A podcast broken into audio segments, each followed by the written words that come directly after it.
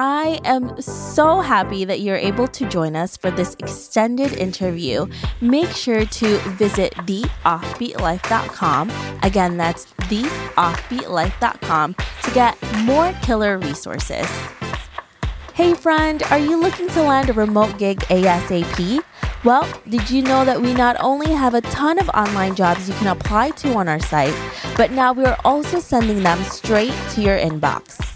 I'm happy to announce that we will be sending our email subscribers legit online jobs every Wednesday. We have done hours of research so you don't have to. If you want to be the first one to hear about the remote gigs we find, go to theoffbeatlife.com to subscribe. Hey everyone, thank you so much for being here for this extended interview with Sam, where he's going to share with us how to quickly build a community in a new city by hosting second degree dinners. That sounds super interesting. I want to know more about this. Hey Sam, how are you? I'm good, Debbie. It's great to be here. Thank you so much. But before we get to your amazing tips and tricks with these dinner parties, can you tell us about you and why you live an offbeat life? Sure, yeah. So I graduated college about two years ago. And at the time when a lot of my friends were sort of starting their nine to five careers, I had no interest in that. I wanted to see the world. I wanted to, I had this overwhelming sense of wanderlust and, and I wanted to explore. And so I ended up accompanying a friend on a three week trip to Vietnam at the end of the summer, and I chose to stay. I had a laptop, I knew how to code, and I basically started freelancing as a software engineer, part time remote, and producing a podcast called Radically Different, which is about lifestyles and career paths that break from the American norm. So basically, since then, I've been, you know, living in different parts of the world, traveling, and really following my curiosity and using the the the freedom of location independence and, and having the ability to only have to work part time to be able to just pursue the things that are sort of of my highest excitement. And so, yeah, I've basically uh, lived in in Southeast Asia for a while. I lived in Medellin, Colombia. I worked with a guy in San Diego who runs an experiential dinner company for a while, and was just in Guatemala. So, yeah, hopefully that answers the question.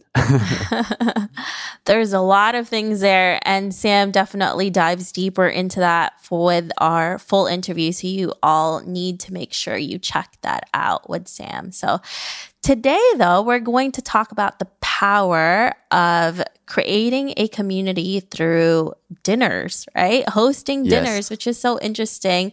I love that concept because even with the people we already know, we all connect with each other. You know, we meet for dinner, we go out, and it's like, what do you want to do? You want to go out to eat when you're, you know, you have Sunday dinner. So I am not surprised this also works with strangers. So, how did you end up doing this? How did this all start? Yeah. So, the first thing I'll say is that when I first got to Medellin, Colombia, the first day I was there, I met a girl at a Selina co working space.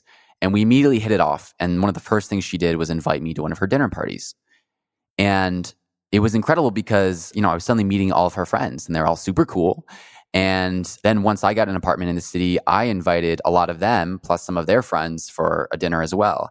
And what I found is actually by hosting dinners that I was able to build a community really quickly. Like I would say within three to four weeks of being in Medellin, I felt like I had found a really incredible tribe of people. So I found that just, you know, going to dinner parties, hosting dinner parties was awesome. So, secondly, there's actually an article that someone sent me a while back by a guy named Nat Eliason, which basically describes this concept of a second degree dinner. And basically, the, the concept there is that you host a dinner, and it can be one that you host at your house, or you can go to a restaurant, and you have a co host. So, you just find a friend of yours, and basically, then each of you guys invite someone else that the other person doesn't know, and you instruct them to each invite someone else that probably the other person doesn't know. But the idea is like, you know, invite someone that you really admire, that you think is really interesting, that would would like this type of experience. And so what you end up having is a is a is a group of six people. And as the host, you're meeting three new people that have been basically handpicked and recommended by the people that you invited. So when I was living in in Guatemala, I was hosting these weekly. And it was one of the most incredible, powerful ways of quickly plugging into the community and like building out a really amazing network. And some of my best friends that are still there, I met through these dinners. That is such a great way of meeting new people, especially when you are at a new place and you are there for a longer period of time. I mean, I've spoken to a lot of people who are digital nomads, and that's one of the thing that we all worry about is how do we build that community? And this is such a great and genius way to do it, you know? And if you like one person, I'm pretty sure they have friends who are similar to them. So that's not a bad idea. so the other thing too is that I think that, and I found myself falling into this trap. We think that when we arrive to a new place, we need to just go attend all of the events. Like we shouldn't be the person creating the thing. But the brilliance of this concept is that you only need one other person that you really admire and like in order to make this happen. And then you, let's say you meet someone at a co working space or you meet someone wherever on the street, you can invite them as your guest. And so, really, it just takes coordination with one other co host plus one invite, and then you have a dinner of six people. So, uh, the, the message is really like you don't need to be really well established in a community to be hosting things. And what I found is that basically the way that we run these dinners is I can go into the details if you want, but we run them quite intentionally too. So there's, you know, everyone comes and there's a series of questions that we go through that are, you know, basically the conversation is facilitated. And what I found is that at least the people that that I love to be surrounded by, they appreciate that. They appreciate that it's not small talk, that it's meaningful. And over the course of a 2-hour dinner, everyone has an opportunity to share. Everyone has an opportunity to really like connect with each other and to celebrate wins, talk about struggles. And by the end, like everyone like just loves each other. and um and so it's just been really yeah, it's been really powerful.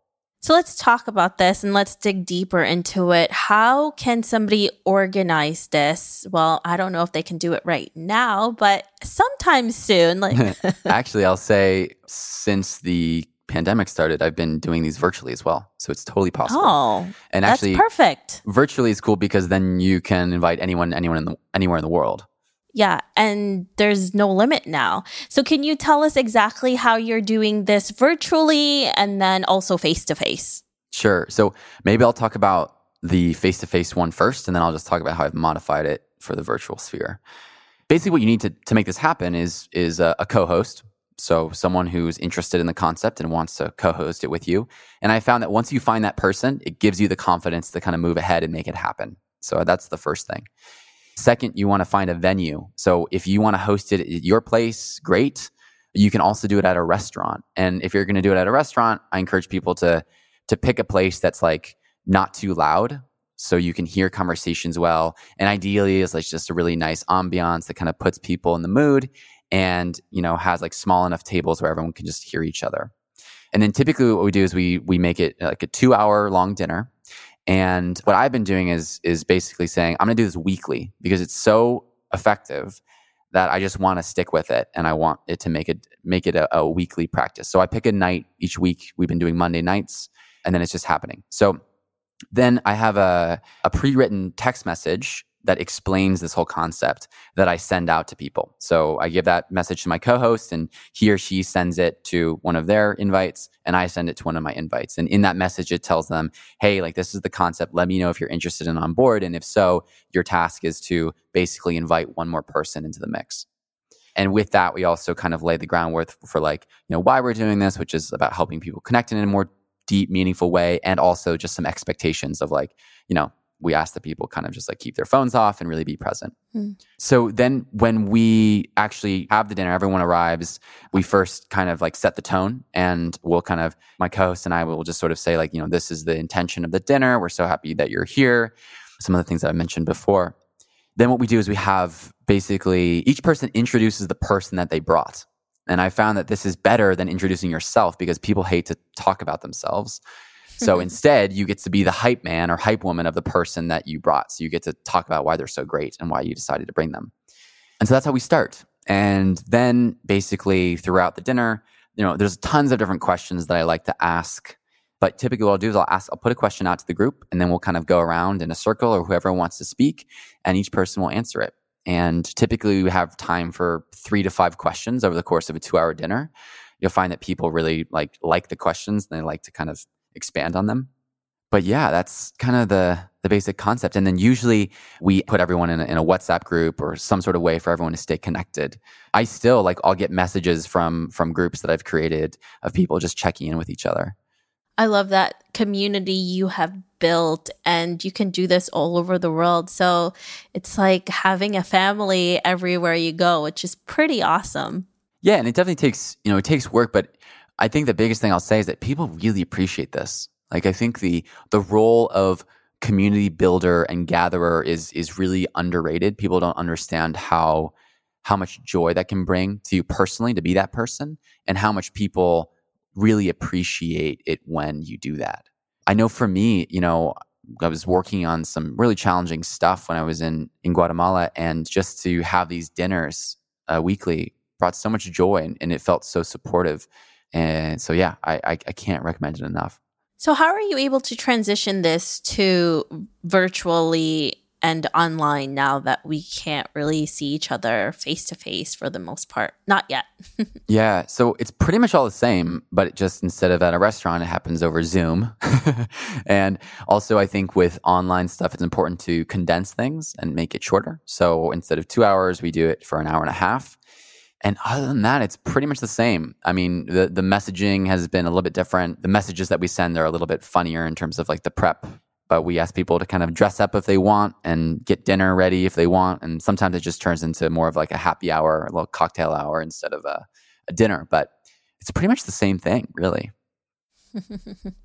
well, either way, it's really fun, and you get to meet all of these new and incredible people that somebody that you like and trust have brought in. So that's always a great way to do it and build that really strong community around yourself. Well, thank you so much, Sam, for giving us all of these incredible tips. If our listeners want to know more about you, where can they find you? Yeah, so I'm the host of a podcast called Radically Different. Yeah, people can find me at radicallydifferentpodcast.com. You can send me an email that way. And I'm also on Facebook and Instagram. The handle there is at Radically Different Podcast. Yeah, feel free to reach out, send a message. I send a lot of voice messages. So you might receive one of those back. Thanks, Sam. We really appreciate you for speaking with us today and giving us all of these awesome tips. Thanks so much, Debbie. It was a, it was a pleasure. I hope you enjoyed this extended interview with Sam. Make sure to visit theoffbeatlife.com. Again, that's theoffbeatlife.com to get the full interview where he shares how to break from the American norm and find your superpower as a remote worker. Hey, friend, have you been wanting to start a podcast? I know it can be overwhelming in the beginning. Believe me, I have been there.